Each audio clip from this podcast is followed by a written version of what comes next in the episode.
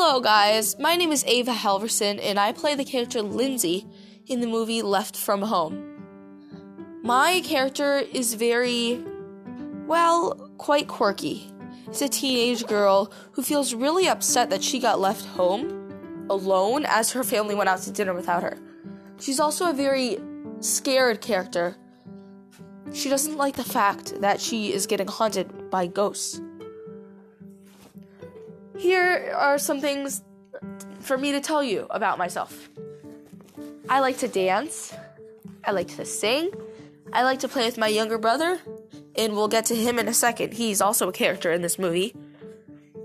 And I absolutely love hanging out with friends. I also do art in my free time.